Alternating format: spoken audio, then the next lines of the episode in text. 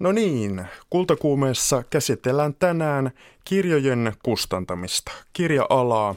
Toimittaja Liisa Enkel tekee ihan kohta suoran haastattelun Otavan tilaisuudesta ja minä jatkan studiosta Jaana Airaksisen kanssa. Tervehdys Jaana. Terve. Airaksinen on Intokustannuksen kustantaja ja toimitusjohtaja. Pamflettijulkaisijana aloittanut kustantamo on noussut höyhensarjasta keskisarjaan, moninkertaistanut liikevaihtonsa ja ryhtynyt julkaisemaan tietokirjojen lisäksi proosaa. Tänä vuonna toimintavuosia on takana tasan kymmenen.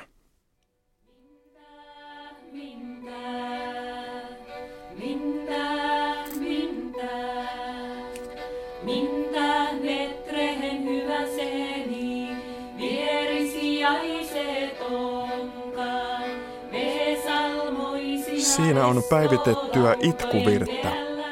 Kansanmuusikko Emmi Kuittinen yhdistää itkuvirsiä tanssiin ja jopa stand-up-komiikkaan. Tästä ohjelman lopulla Kultakuume, Janne Junttila äänessä ja suora lähetys.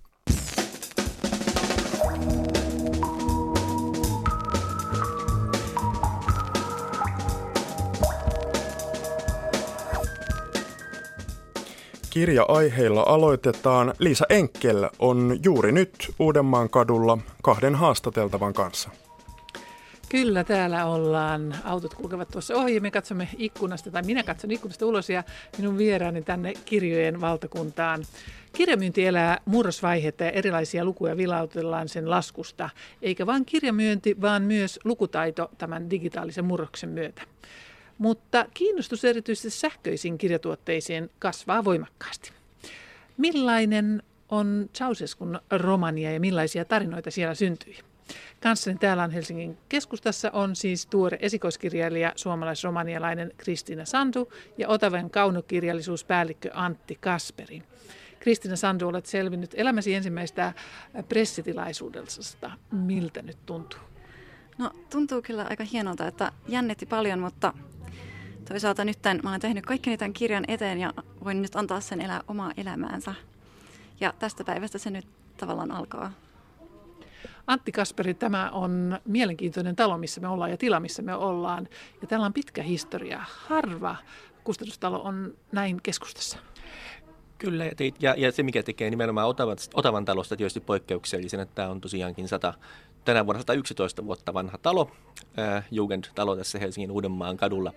Ja tämä on todella niitä erittäin harvoja liikerakennuksia Helsingin keskustassa, jotka ovat edelleen alkuperäisessä käytössään. Eli tämä talo on todella rakennettu Otavan, Otavan kustantamoksi ja kustannusosakeyhtiö Otava toimii näissä tiloissa edelleen ja se tietysti tuo tähän tämmöisen tiedon ainutlaatuisuuden siinä, että täällä me teemme töitä ja ää, kirjoja niissä samoissa huoneissa, missä ovat kulkeneet Eino Leino ja, ja F.E. Sillanpää, Paavo Haavikko, Pentti Saarikoski ja niin edelleen? Kustannusala on aika isossa murroksessa. Toisaalta tänä vuonna on ollut positiivista se, että erityisesti kaikkien sähköisten julkaisujen kasvu on riittänyt kääntämään yhteisen myynnin plussalle ikään kuin, vaikka kymmenen vuoden aikanahan se on tipahtunut aika reilusti. Ää, niin Antti Kasperi, miten sinä näet tämän sähköisten kirjojen esiintulon ja tuotteiden esiintulon niin vaikuttavan kaunokirjallisuuteen? No tietysti on sanottava, mitä tulee sähkökirjoihin, että, että vaikka, vaikka kasvu, kasvua on, niin luvuthan ovat tietysti vielä hyvin, hyvin, hyvin pieniä. Että sähkökirjamarkkina on kehittynyt Suomessa hyvin verkkaisesti verrattuna, verrattuna moniin muuhun maihin, erityisesti verrattuna englanninkieliseen maailmaan. Että nyt on tietysti kiinnostavaa nähdä nimenomaan niin sähkö- kuin äänikirjojenkin kohdalla, että mitä varsinkin nämä tällaiset latausaikapalvelut, ää, sitten, sitten tuota, kuuntelu- ja lukuaikapalvelut ää, sitten tota, tälle, tälle to, niin sähkö- kuin äänikirjojen kehitykselle tekevät. Mielenkiintoista on se, että pari viime vuoden aikana niin tota, suomalaisen kirjakauppaketjun myynti ei ole vain kasvanut, vaan myös markettejen myynti, kirjamyynti on kasvanut, eli uudet yleisöt ovat löytäneet ehkä kirjat. Milloin tämä positiivinen kehitys näkyy hinnoissa? Sillä muualla Euroopassa on se, että kirjaa myydään pari ensimmäistä vuotta sillä säännöllisellä hinnalla suurin piirtein 2,25 euroa, mutta Suomessa se on aina 30 ja sitten se menee tammikuussa alennusmyynteihin. No, meidän pitää tietysti ensiksi muistaa, että Suomi on hyvin pieni markkina. Meitä ei voi verrata vaikkapa Saksan markkinaan englanninkielisestä markkinasta puhumattakaan. Ja kun kirjahan on sen tyyppinen tuote, jossa ne kustannukset syntyvät oikeastaan suurilta, erittäin suurelta osin ennen kuin ensimmäistäkään kirjaa on esimerkiksi painosta, painosta tullut ulos. Ja sitten on muistettava, että, että markkinat toimivat myös hyvin eri tavoilla. Eli tuota, useissa Euroopan maissa on kirjoilla kiinteät hinnat.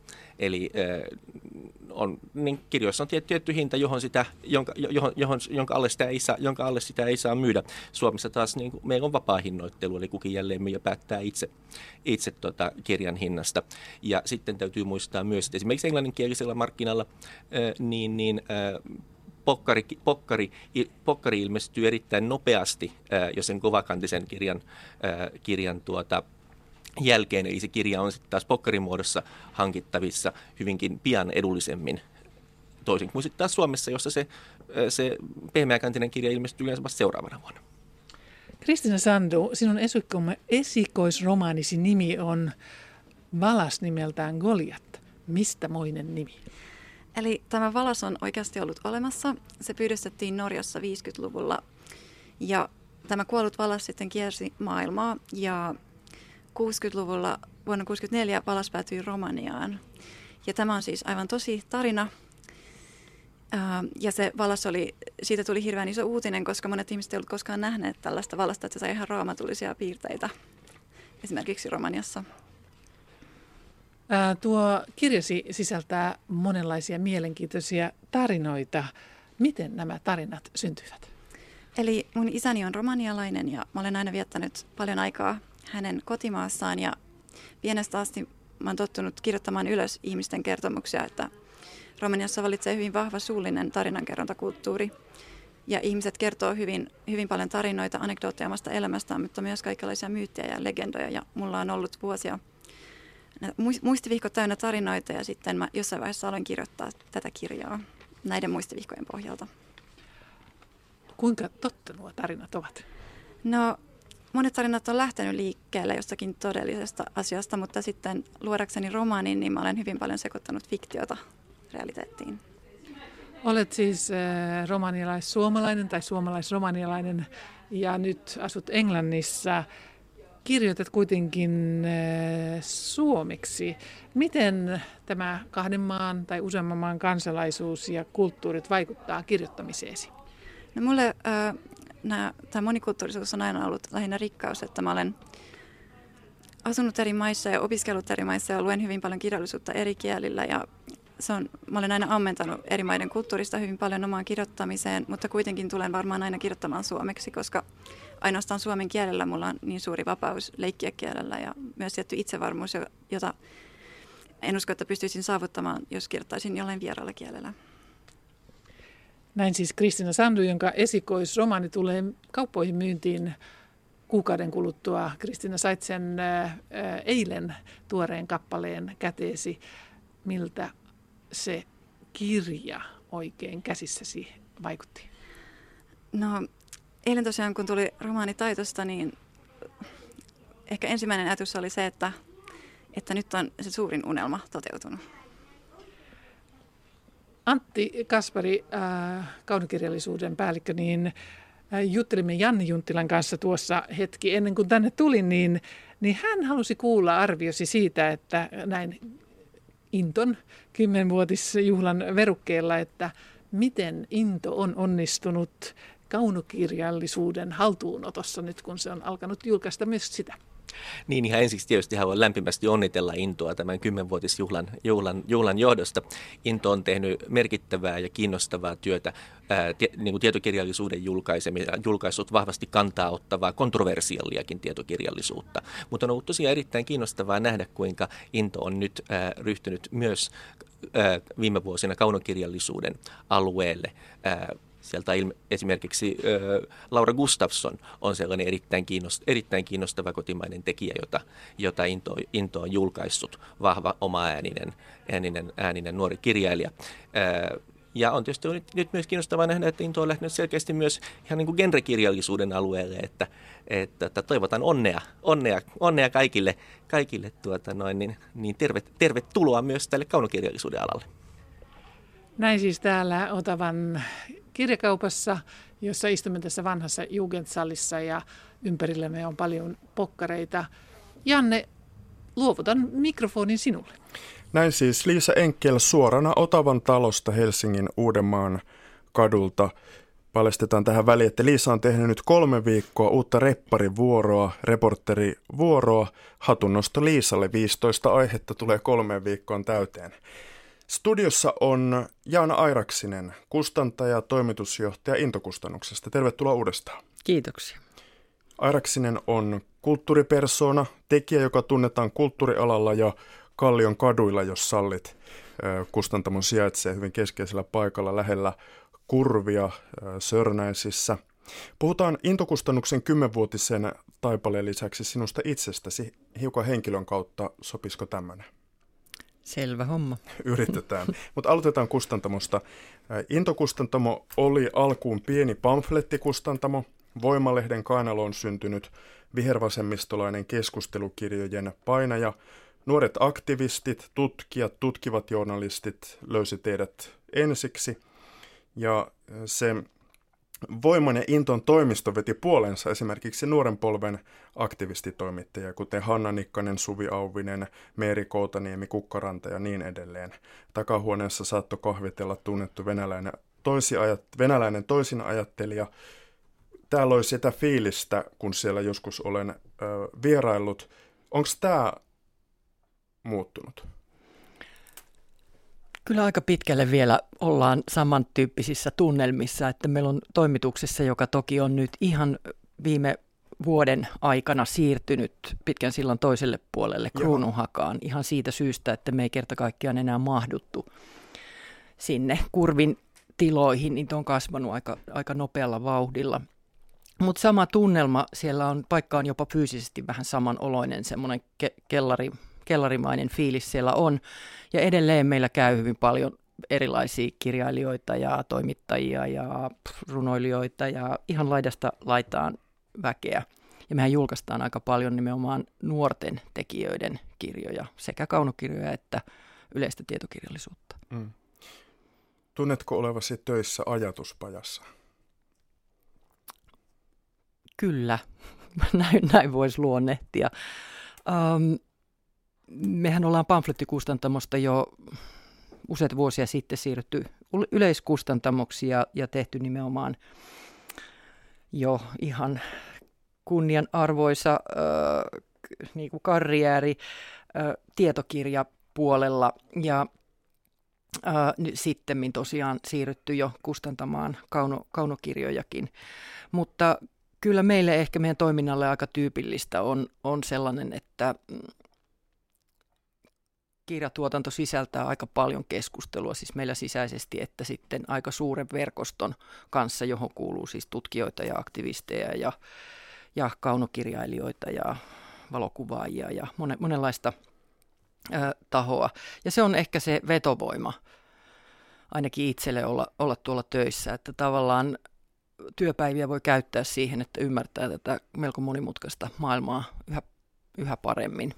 Että kyllä, kyllä ajatuspaja ehkä aika hyvin kuvaa meitä. Mikä sun omassa arkisessa työssä on muuttunut eniten nyt vaikka viiden vuoden aikana tai no vaikka ihan tämän viimeisen viiden vuoden aikana? Teillä on kasvu ollut kovaa, otettu sitä kaunokirjallisuutta oheen. Sä oot rekrytoinut lisää tyyppejä. Aika paljon on itse asiassa muuttunut, mutta kaikkein eniten on muuttunut se, että mä roudaan vähemmän kuin ennen. Onneksi olkoon. Kiitos. Intokustannuksen liikevaihto on noussut alkuaikojen 200 000 eurosta reilusti yli miljoonaan euroon. Airaksinen arvioi 1,4 miljoonaa tänä vuonna. Muutos on valtava. Mitkä on, vielä vähän esitellään siis kustantamoa, että kuulija pääsee kärryille. Mitkä ovat kymmenen vuoden myydyimmät teokset, top kolme? Kymmenen vuoden top kolmeen myydyimmät teokset on Valruus, epävirallinen elämäkerta, joka ilmestyi joitakin vuosia sitten ja oli yhteistyö Tampereen yliopiston kanssa. Tuomo Pietiläinen oli silloin journalistiikan vierailevana professorina siellä ja Tuomo, Tuomo vetämänä hänen opiskelijansa, eli loppuvaiheen journalistiopiskelijat tekivät tällaisen upean teoksen Valruus, epä, Valruusin epävirallisen elämäkerran ja se on mennyt hirveän hyvin. Edelleen myydään pokkaria jatkuvasti. Se on jännää, rikkaat kiinnostaa. Tietysti Valruus on hyvin kontroversielli ja hyvin niin kuin värikäs persooni, ollut monessa mukana. Ja kirja on, kirja on, on, on hyvä, että se, sitä menee edelleen. Se on top kolmosessa. Viime vuonna ilmestynyt Murhalesken muistelmat Anneli Auerin kovasti keskustelua sekä kustantamon sisällä että koko maassa herättänyt, herättänyt kirja kuuluu myös top kolmoseen. Ja sitten kolmantena siellä on pieni suuri energiakirja, joka on Jussi Laitisen kirjoittama aika innon alkuvaiheessa jo tehtiin tämmöinen energiakirja, joka, joka käsittelee ennen kaikkea sähkön, sähkön säästöä ja sähkön niin kuin ympäristöystävällistä Onko se kuluttajan näkökulma vai kuluttajan, makro? Kuluttajan näkökulma, että se on nimenomaan, nimenomaan niin kuin yksittäisen kotitalouden ja yksittäisen ihmisen näkökulmasta. Ja mun täytyy kyllä neljäntenä vielä mainita, vaikka se kysyt top kolmea, mutta jos mä saan laventaa se top neljään, niin neljäntenä haluaisin mainita Le Monde Diplomatikin hienot atlakset, joita me ollaan julkaistu kanssa koko olemassaolomme ajan. Ja ensimmäinen niistä oli ympäristöatlas, jota painettiin 45 000 kappaletta ja kaikki meni osittain tietysti myös sen, sen vuoksi, että se oli sellainen yhteinen ponnistus, jossa oli monia eri tahoja mukana, muun muassa muita kustantajia avittamassa sitä, että, että lahjoitettiin tämä ympäristöatlas kaikille Suomen abeille. Se on valtava, valtava painosmäärä. Tietokirjassa painos saattaa olla alle tuhatkin. Saattaa olla alle tuhatkin ja aika, aika tyypillinen tietokirjan painosmäärä on, on 1200-1500 kappaletta. Jaana Airaksinen suorassa lähetyksessä Kultakuumeessa. Hän on Intokustannuksen äm, toimitusjohtaja, 55-vuotias kustantaja, kirjaihminen – Identiteetti on kirjailijan ja aktivistin, ei niinkään journalistin. Järjestötaustaa ennen kaikkea maanystävistä. Arksinen on kotoisin Siilijärveltä ja opiskeli kansantaloutta Helsingin kauppakorkeakoulussa. Työura alkoi YK kehitysohjelmissa. Miesystävä on tieteiskirjailija Risto Isomäki. Jos Jaana ajattelet nuorta itseäsi, mikä kirja tai kirjailija vaikutti sinun eniten?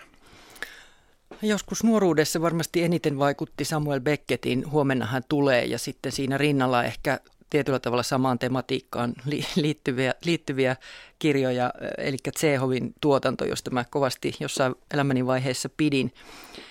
Ja ehkä sen takia, että, että nämä, nämä teokset jollakin tavalla opetti niin hirveän tärkeän asian, jota mä oon yrittänyt noudattaa sitten elämässäni, eli sen, että täytyy elää tässä hetkessä – ja tehdä ne asiat, joita, jotka kokee merkityksellisiksi niin kauan kuin on, on hengissä. Eli, eli ehkä nämä on ollut ne merkityksekkäät kirjat, mutta sitten on kyllä mainittava myöskin Tuve Janssonin muumikirjat, jotka teki mun, mun lapsena suuren, suuren vaikutuksen, ehkä sen anarkistisen maailmansa vuoksi, jonka ne, ne luo. Et mä en ehkä niin kovin hyvin viihtynyt tavallisessa perheelämässä, vaikka mulla mukava lapsuuden perhe onkin – ja, ja, ja sama juttu ehkä vähän koulunkin kanssa, niin, niin nämä Tuve Janssonin kirjat jollain tavalla loi sellaisen toisen, toisen todellisuuden, että asiat voi tehdä kovin monella tavalla ja, ja elää niin kuin hyvin mielenkiintoista elämää. Ja sitten ne tietysti mulle niin kuin kirjailija minuuden kannalta paljasti sellaisen hirveän merkityksekkään asian, että joku kirjoittaa nämä kirjat. Et silloin kun mä tajusin lapsena, pienenä lapsena ennen, ennen kouluun menoa, sen, että, että nämä kirjat on jo, oikeasti joku ihminen kirjoittanut, että ihminen voi kirjoittaa kirjoja, niin, niin se teki minusta silloin lapsena jo sellaisen pöytälaatikko-runoilijan, niin kuin varmaan monet, monet meistä on ollut. Ja, ja, ja loi semmoisen pohjan ehkä sille haaveelle, että joskus minäkin voisin kirjoittaa kirjoja. Entäpä mikä sitten on ollut tota, johdanto yhteiskunnalliseen poliittiseen ajatteluun?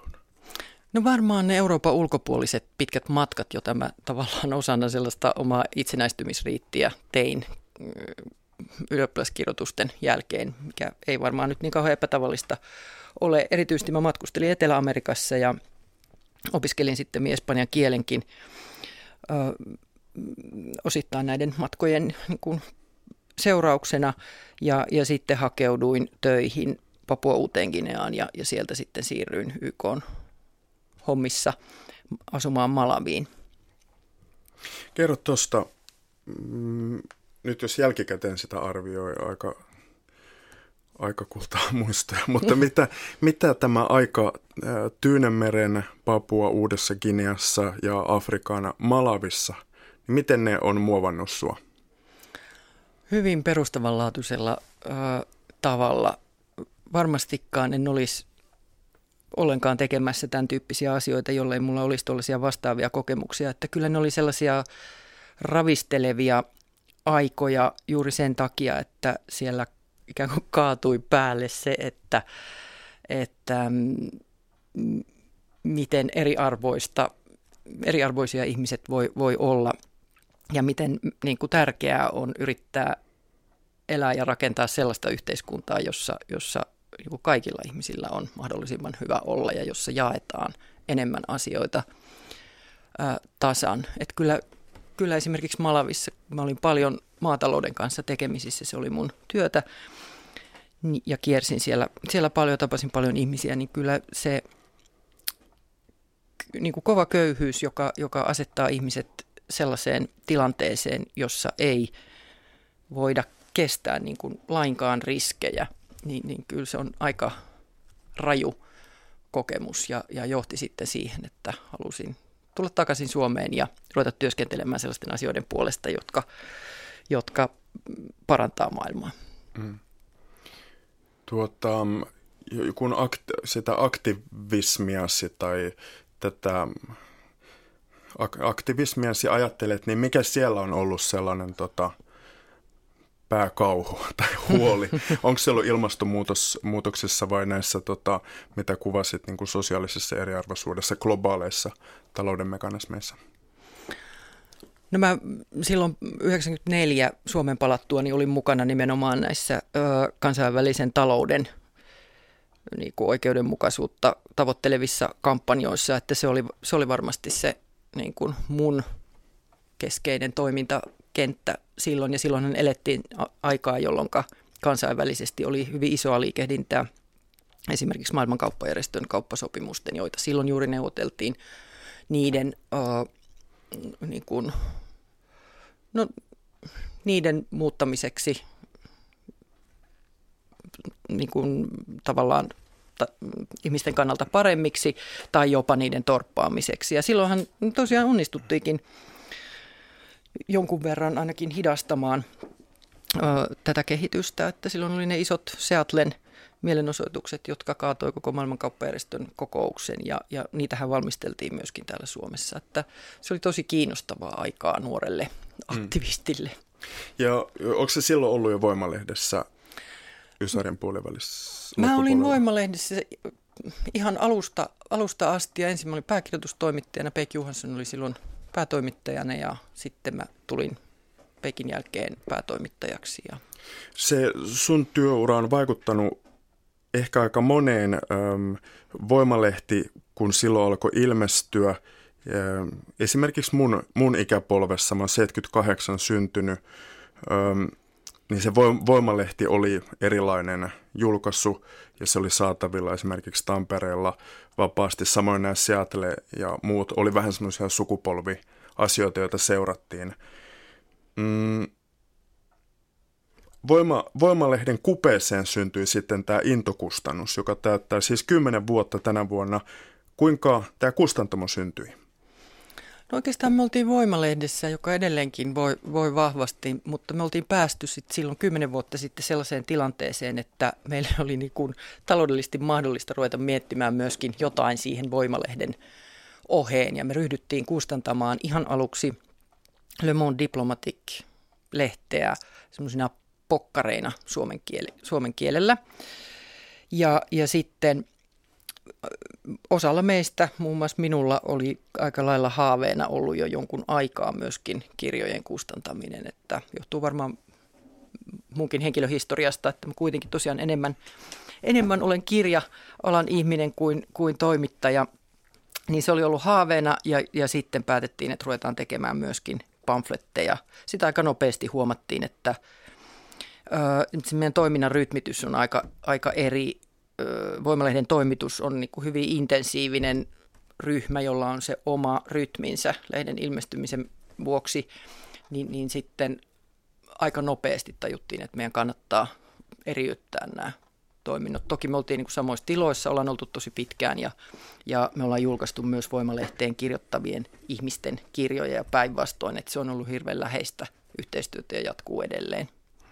Tämmöinen kollektiivinen toimintatapa on sun kohdalla, teidän kohdalla äärimmäisen tuottelias ja aika selvästi myös elämäntapa, mutta bändeissä tulee myös riitoja. Mm. Mikä on ollut rankin työhön liittyvä riita, johon olet joutunut? Um, kyllähän tämmöisessä intohimolajissa on koko ajan kovaakin vääntöä välillä ja, ja koviakin keskusteluja. Ö, ehkä se yksi, yksi niistä on varmaan ollut siitä, riittyen just siihen voiman ja innon niin kuin eriyttämiseen, että kuka, kuka päättää, mitä kirjoja kustannetaan.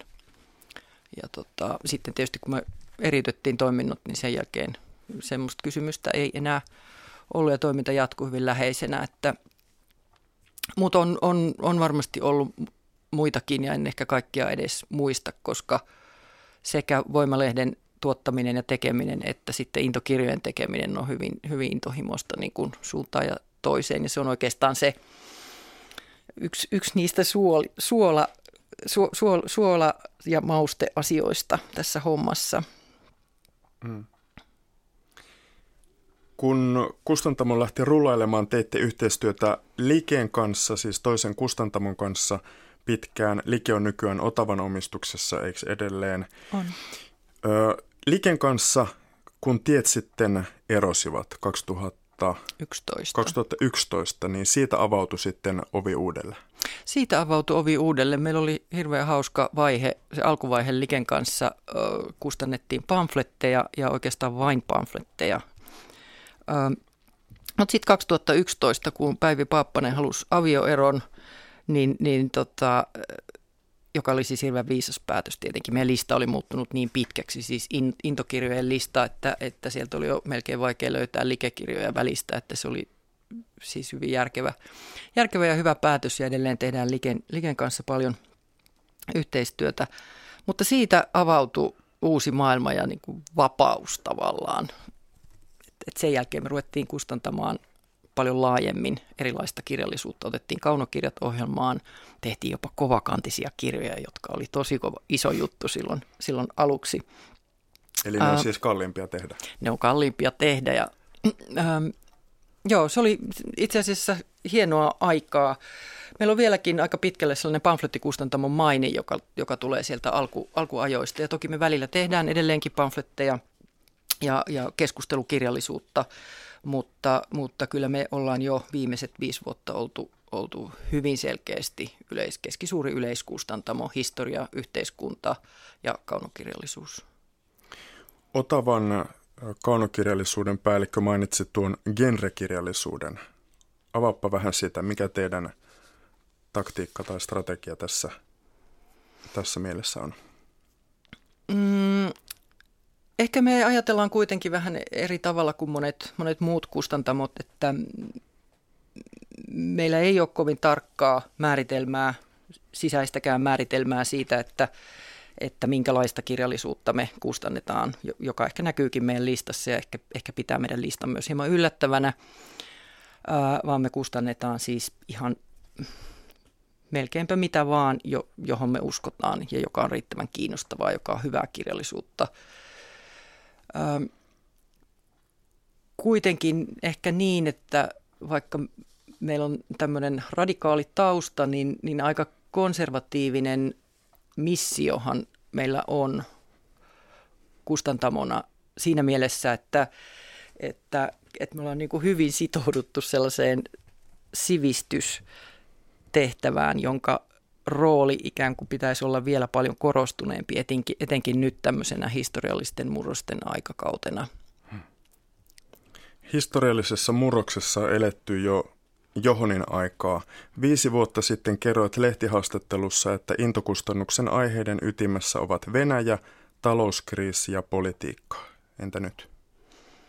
Edelleen julkaistaan Venäjään liittyvää kirjallisuutta, tutkivaa journalismia. Luke Hardingilta on tulossa tähän liittyvä uusi kirja nyt syksyllä. Venäläistä kaunokirjallisuutta ollaan julkaistu itse asiassa aika paljonkin ja jatketaan, jatketaan sitä. Talouskirjallisuus on meidän yksi selkeä aihealue.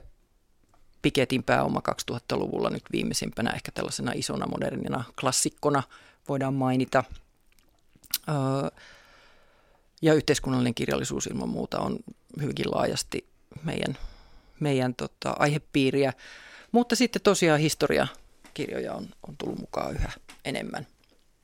Onko jokin ideologia tai aate tai poliittinen väri, jota ette julkaisisi? Negaation kautta kysyn poliittista linjaa. On varmaan paljonkin sellaista, mitä ei julkaistaisi, mutta sitä ei ehkä oikein kuitenkaan voi sille poliittiselle värikartalle niin kuin sijoittaa. Että kyllä esimerkiksi minua kiinnostaisi aika paljon, että, että olisi, hy, olisi hyvä analyysi siitä, että mitä, mitä tämä nykyinen hallitus esimerkiksi, mitä kaikkea se on, se on saanut aikaan ja ää, m, mitä seurauksia kenties sillä toiminnalla on. Että, että ehkä, ehkä sitä on vaikea niin kuin sijoittaa tuommoiselle poliittiselle värikartalle, mutta mutta tietenkin kaikki rasistiset, fasistiset, seksistiset kirjat on karsittu pois. Voiko tuota kustantaja kapitalisti vastustaa kapitalismia? Kyllä voi, ilman muuta. Mutta yrityksinä me tietenkin toimitaan ja osakeyhtiönä, että myynnillä elämme. Minkälaisia palkkioita muuten tietokirjailijat saa? Vai onko he puhtaasti apurahojen varassa? Ei kyllä meidän tietokirjailijat oikeastaan melkein poikkeuksetta, kuten varmaan muillakin kustantajilla saavat siis tekijänoikeuspalkkiot kirjoistaan. Jo, voi olla joskus poikkeuksia, mutta ne on hyvin, hyvin harvinaisia. Eli myyntiin perustuva prosenttiluku? Myyntiin perustuva prosenttiluku. Minkä suurinen on tuommoinen ennakkomaksu? Mä itse yhden tietokirjan itse asiassa sun kanssa keskustellen Joo. julkaissut, mutta tota, mikä on se se ennakko? Se minusta se voi olla aika pieni nimittäin. Ennakko on yleensä hyvin pieni, monta kertaa sitä ei makseta ollenkaan. enenevässä määrin maksetaan pieni ennakko meidän tapauksessa. Riippuu tietysti hirveästi kirjailijasta, että jos on niin kuin myynnillisesti megaluokan kirjailija, niin varmastikin ennakot on ihan kohtuullisen isot, mutta, mutta muuten aika varovaisesti ennakkoja maksetaan. Se on muutamia satasia tai muutamia tonneja? Muutamia tonneja ennemminkin sanotaan tuhannesta mikäs eurosta prosent, Mikäs prosenttihaarukka on sitten siitä myynnistä kirjailijalle koituva prosentti? Prosenttihaarukka on siinä 20 huitteilla. 20 prosenttia menee mm.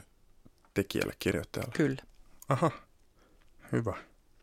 Onnea, se vai... onnea vaan kaikki menestyneet tietokirjailijat. Mutta se vaihtelee tietenkin, että se voi olla, ja pokkareista menee vähemmän ja se voi olla 10 prosentista 20 jonnekin. Mm. Riippuu myös kans kirjailijasta. Meillä ei ole niin suurta vaihtelua, mutta, mutta kustantamoissa voi olla sellaistakin.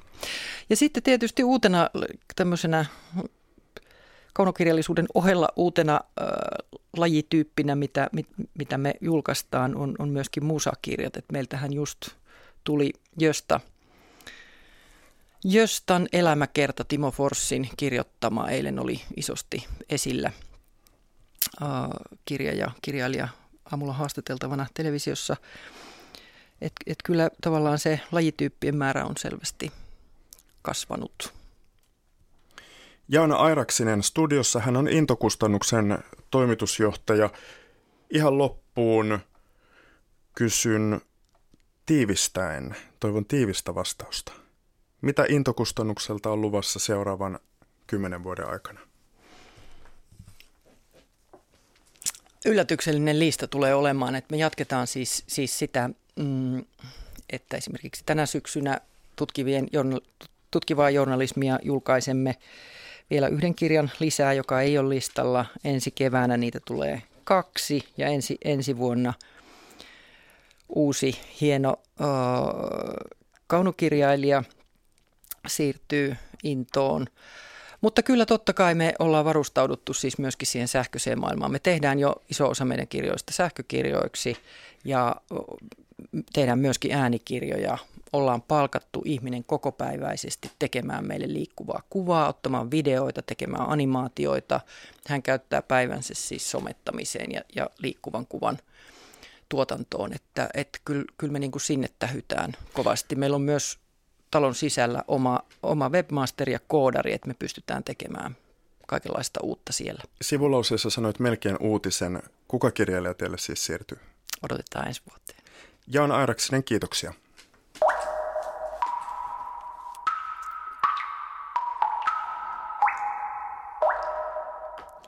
Helsingin Seurasaaressa vietetään viikonloppuna Seurasaari soi kansanmusiikkitapahtumaa. Perjantaista sunnuntaihin Hallan talossa nähdään ja koetaan karjalaiset hautajaiset esityksen muodossa.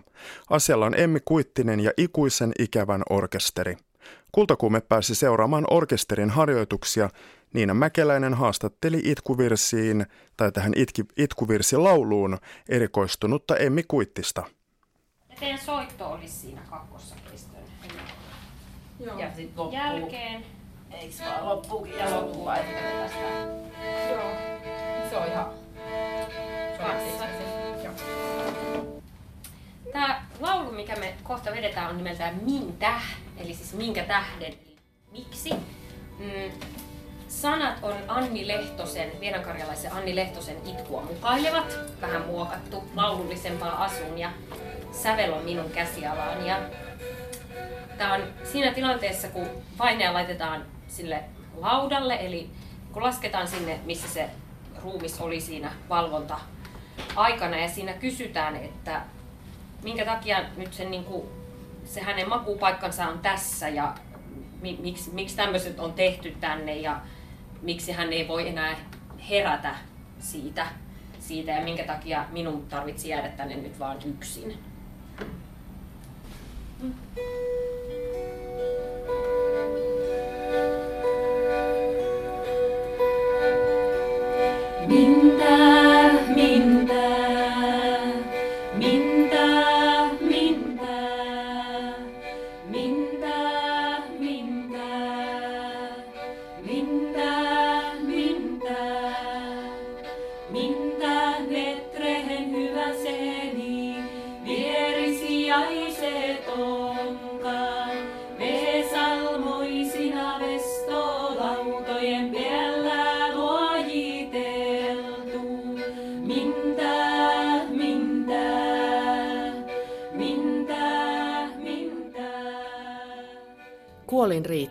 Käsittelee vanhoja karjalaisia kuolin rituaaleja.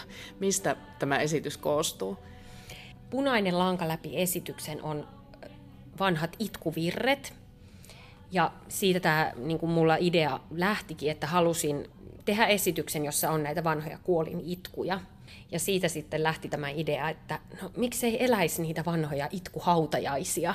Eli en, entisaikaan Karjalassa vainaja haudattiin kolmantena päivänä kuolemasta – ja tämä on semmoinen kuvitteellinen matka siihen tilanteeseen, että joku on kuollut ja sitten silloin kolmantena päivänä olisi se hautaus ja mitä siinä välillä tapahtuu.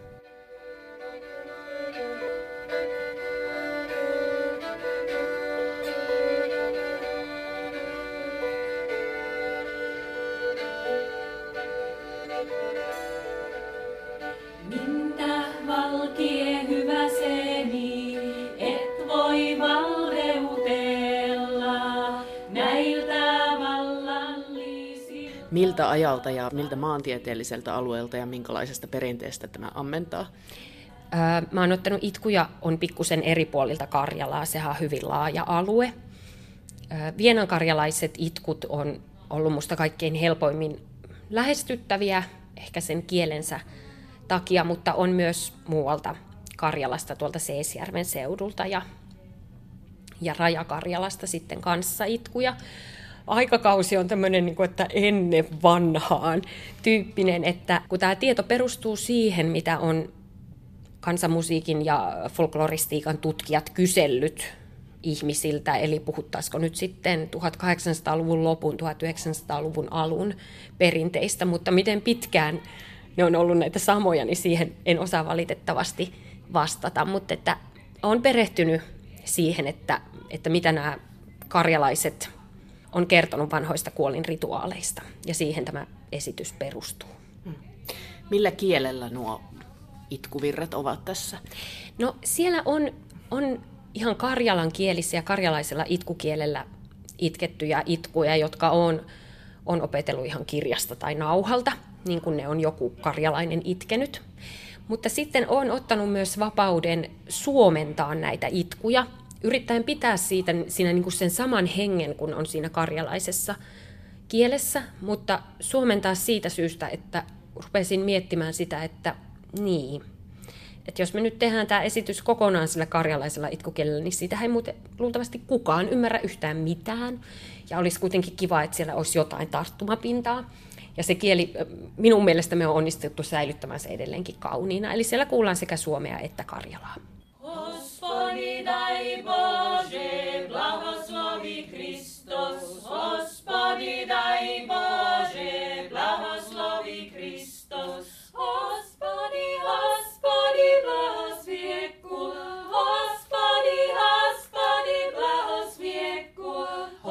Tuossa harjoitustilassa on arkku, jonka äärellä olette, niin miltä tämä esitys näyttää? Tota, tuon arkun on tehnyt yksi meidän työryhmäläisistä ikuisen ikävän orkesterin Kirsi Vinkki. Tässä on viestitelty, lähetetty viestejä, että no, näyttääkö hyvältä ja minkälainen se arkun tulisi olla. Mutta siellä, siellä on meillä se arkku ja alun perin oli tarkoitus, että oltaisiin oltu karjalaistalo Pertin otsassa Seurasaaressa, mutta valitettavasti se Pertin otsan tupa on niin pieni ja siellä on niin paljon arvokasta museotavaraa, että katsottiin paremmaksi siirtää tämä halla nimiseen taloon, että siellä, on, siellä ei hirveästi ole sitä museoesineistöä, mutta se on tämmöinen vanha kainuulaistalo. Että siinä jouduttiin nyt ihan käytännön syistä tekemään tämmöinen pieni myönnytys, mutta että sitten siellä on meillä itkuliinoja ja vähän viitteitä siihen vanhaan. Mitä kaikkea rekvisiittaa siinä vanhassa sitten kuului näihin hautajaisiin? No on ollut ihan tietynlaiset vaatteet, jotka on puettu vainajalle. Että ne ei ole ollut mitkä tahansa vaatteet, että koska sitten on ajateltu, että kun se vainaja hän siirtyy Tuonelaan, niin siellä pitää olla tietyt vaatteet. Ja sitten hänelle pistetään sinne matkaan saippua ja kampa ja käspaikka ja nenäliina – No sitten tietenkin itkuliinat on ollut itse itkiöillä tärkeitä ja no siinä ihan alkuun vaineja on pesty, että vettä on tarvittu ja sinne arkkuun on laitettu pehmikkeeksi lehtiä ja tällaista rekvisiittaa kuuluu. No sinä olet ihan erikoistunut näihin itkuvirsiin muutenkin kuin tämän esityksen tiimoilta, niin miten kiinnostuit juuri itkuvirsistä alun perin?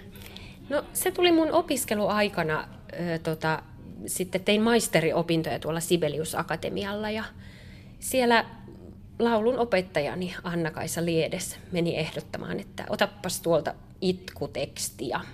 Sitten mä rupesin tutkimaan niitä. Olin kyllä kuullut siis itkuvirsiä ja itkuvirsistä aikaisemmin, mutta ne ei, ei ne ollut jotenkaan niin puhutellut. Mutta siinä sitten sattui varmaan jotenkin oikeaan saumaan se, että halusinkin tutkia asiaa enemmän ja lopulta tein maisterin työni, sen maisterin lopputyön sitten Akatemialle itkuvirsistä, niin kirjallisen työn kuin konsertin muodossa. Ja se oli vuosi 2013, kun valmistuin, ja sen jälkeen olen sitten ihmetellyt, että no, miten näitä itkuja nyt voisi tänä päivänä tehdä, ja tehnyt vähän erilaisia projekteja. No miten olet tuonut niitä sitten tähän päivään, millä keinoilla? No tuomalla niitä ehkä vähän erilaisiin esitystilanteisiin, että meillä on esimerkiksi ollut Ilon ja Surun klubi stand-up-koomikko Miska Kajanuksen kanssa, eli, eli siellä on ollut stand-upia ja itkuvirsiä yhdistettynä ja sitten viime niin kesällä 2016 olin Tupasirkuksessa mukana, jossa oli tämmöinen ilo-itku-aihe ja on tehnyt myös tanssijoiden kanssa yhteistyötä, että tuonut ehkä vähän erilaisiin ympäristöihin, mutta yrittänyt säilyttää aina jotain jotain kuitenkin sieltä perinteestä kielen ja melodiikan mukana. Hmm. Kerro vielä tästä Seurasaaren esityksestä, että tämä kestää kolme päivää. Eli mistä tämä alkaa tämä esitys ja mitä vaiheita niin. tässä käydään läpi?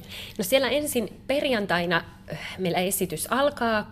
Siinä tuodaan se vainaja pirtti ja hänet pestään ja puetaan ja sitten kyläläiset käy häntä tervehtimässä. Ja, ja, ja se kestää noin puolitoista tuntia se perjantain osuus ja sitten jatketaan lauantaina aamupäivällä. Yritetään herätellä sitä vainajaa aamiaiselle vielä kerran ja, ja tota, sitten vähän muistellaan, kerrotaan, kerrotaan muistoja hänestä siinä ja annetaan ohjeita arkun tekijälle, millainen arkku pitäisi tehdä. Ja sitten meillä on pikkusen taukoa välillä, että siellä on muita esityksiä ja sitten neljältä iltapäivällä jatketaan ja laitetaan vainaja sinne arkkuun ja pyydetään häneltä anteeksi pahoja tekoja ja sitten sunnuntaina taas lähdetään viemään häntä hautaan ja se hautaaminen olisi silloin sunnuntaina, että se ei kestä kolmea kokonaista päivää, ne on niin kuin lyhyempiä sessioita. Paikalle saa tulla vain osaksi aikaa, eli, eli dramaturgia ei ole niin vaikea, etteikö pääsisi kärryille, jos näkee vain osan, että saa olla koko ajan tai saa olla pienemmän aikaa.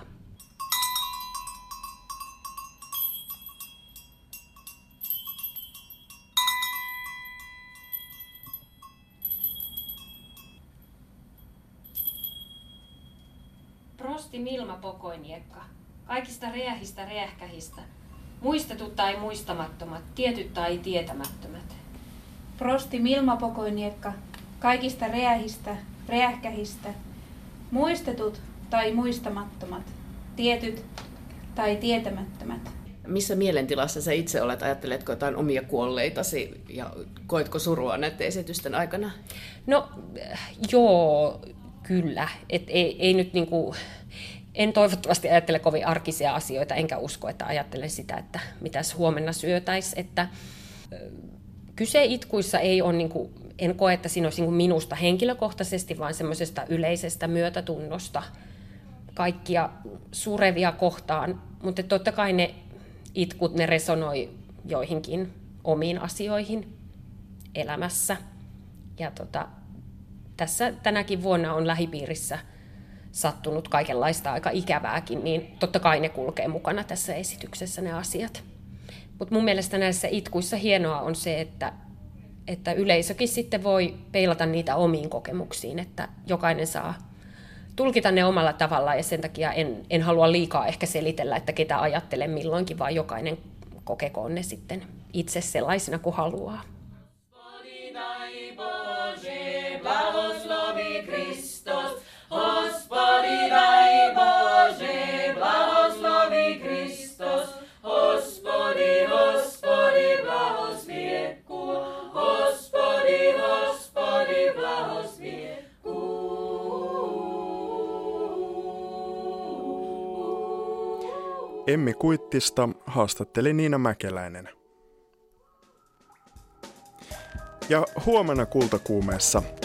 Itse vierailen huomenna Suomenlinnassa tutustumassa kuvataiden näyttelyyn, jossa nähdään kansainvälisten taiteilijoiden tulkintoja poliittisista kysymyksistä, liittyen esimerkiksi historian tulkintoihin, mediaan ja informaatiovaikuttamiseen.